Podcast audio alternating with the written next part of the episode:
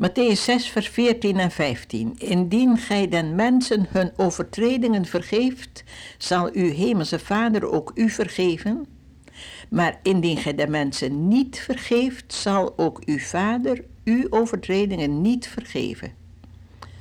Als we de Bijbel samen met de krant lezen, weten we dat de tekenen der tijden van Jezus wederkomen in beide te lezen zijn.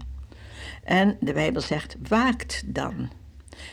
Die deze hoop heeft, reinigt zich gelijk hij rein is. Nou, die tekenen zijn wel duidelijk. Die voortdurende geruchten van oorlogen. De mensen bezwijmen van angst en vrees voor wat er in de wereld gaat gebeuren. Israël terug in zijn land, steeds toenemende vervolging van christenen en joden, toename van spiritisme. Maar laten we het hier eens over hebben. Als Jezus vandaag zou komen, bent u klaar? Behoort u tot de wijze of tot de dwaze maagden uit de gelijkenis van Matthäus 25?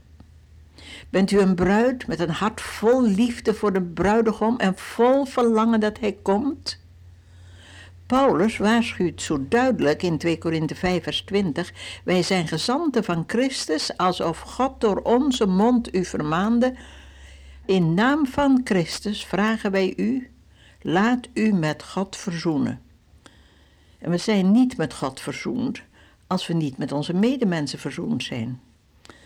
Ik had oneenigheid met medechristenen een poosje geleden, met um, mensen met wie ik samenwerkte. Ze deden iets lelijks tegen me. Ik was boos, maar bracht die boosheid bij de Heer. Hij vergaf mijn boosheid, hij reinigde mijn hart met zijn bloed en ik vergaf ze. Dat dacht ik tenminste. Toen vertelde een goede vriend me: je, Jouw vrienden maken zich helemaal niet dik over wat er gebeurd is. Ze zeggen eenvoudig dat ze niet gedaan hebben. En toen hij dat zei, antwoordde ik: Dat kunnen ze wel zeggen, maar ik heb het zwart op wit. Zo was het antwoord van mijn vriend: zwart op wit. Vertel me eens, waar zijn jouw zonden van het verleden? Je hebt zelf verteld, geworpen in de diepte van de zee en er staat een bordje verboden te vissen.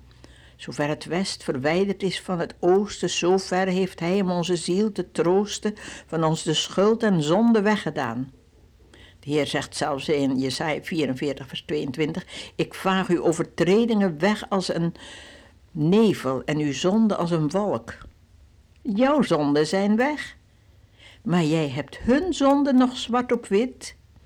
Ik schrok nou, thuis ben ik alle bewijzen en brieven van mijn vrienden bij elkaar heb ik gezocht en toen heb ik ze verbrand. En het was een liefelijk reukwerk voor de Heer. En ik voelde me zo blij. De Heer Jezus zei in zijn waarschuwend Lucas 21: Waak te allen tijd, biddende dat gij in staat moogt wezen gesteld te worden voor het aangezicht van de Zoon des Mensen. En ik weet dat u en ik niet daartoe in staat zult zijn als er nog een zwart op wit is van de zonde van anderen. Jezus kan vandaag nog komen. Ga niet slapen, voor al het zwart op wit verbrand is. In zijn boekje Zitten, wandelen, stand houden, zegt Watchman Nee heel duidelijk hoe het voor een kind Gods volkomen mogelijk is te vergeven. Als hij realiseert wat hij is in Jezus Christus. Hij schrijft, toen de Heer Jezus stierf aan het kruis, droeg hij niet alleen uw zonde weg, maar ook uzelf. Uw oude mens werd met Jezus gekruisigd, zodat die niet vergevende u, die u die absoluut niet degene die u onrecht hebben aangedaan kan liefhebben, gekruisigd is en volkomen weggenomen. God is met de hele situatie klaargekomen aan het kruis Daarom is er voor u niets overgebleven om mee af te rekenen.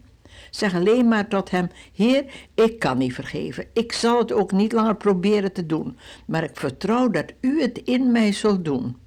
Ik kan niet vergeven en liefhebben, maar ik vertrouw erop dat u vergeeft en liefhebt in mijn plaats. En dat u deze dingen in mij doet. Paulus zegt in Colossense 3, vers 12: Doe dan aan als door God uitverkoren heilige en geliefde innerlijke ontferming, goedheid, nederigheid, zachtmoedigheid en geduld. Verdraagt elkander en vergeeft elkander indien de een tegen de ander een grief heeft. Gelijk ook de Heere u vergeven heeft, doet ook gij evenzo. En doet bij dit alles de liefde aan als de band der volmaaktheid. En de vrede van Christus, tot welke gij immers in één lichaam geroepen zijt, regeer in uw harten en weest dankbaar.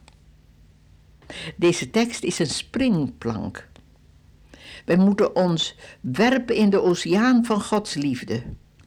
We moeten een aanloop nemen en een diepe sprong maken in die oceaan. In het meer van de liefde ons werpen. Heb u vandaag een aanloop genomen? In Romein 5 vers 5 staat dat de liefde Gods uitgestort is in onze harten door een heilige geest die ons gegeven is. Als je een open fles in een zee gooit, is het meteen gevuld en omhuld met het oceaanwater. Zo worden wij bij een werkelijke overgave in de handen van onze heiland gevuld en omhuld met het oceaanwater van Gods liefde. Dat is overweldigend, heerlijk en volkomen noodzakelijk.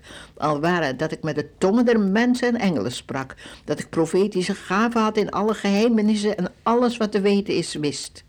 En alle geloof dat ik bergen verzette, maar had de liefde niet, ik waren niets. Hebt u ooit uw liefde voor den Heer en uw liefde voor vijanden sterk in twijfel getrokken? Ik wel met mijn liefde. Hebt u ooit de liefde van God voor zijn zoon Jezus in twijfel getrokken? Nooit en nooit. En weet u dat Jezus u in die liefde welkom heet? Spring maar. Heer Jezus, laat ons alle hier zien of er nog een zwart op wit van zonde van anderen ergens in een laadje ligt. Onze liefde, onze kracht is te klein maar uw liefde en kracht wil het vandaag nog verbranden. En zo wilt u onszelf klaarmaken voor uw komst. Dank u dat u die in ons een goed werk begonnen bent, het ook ten einde zult voortzetten. Tot uw dag, de dag van uw komst. Halleluja. Amen.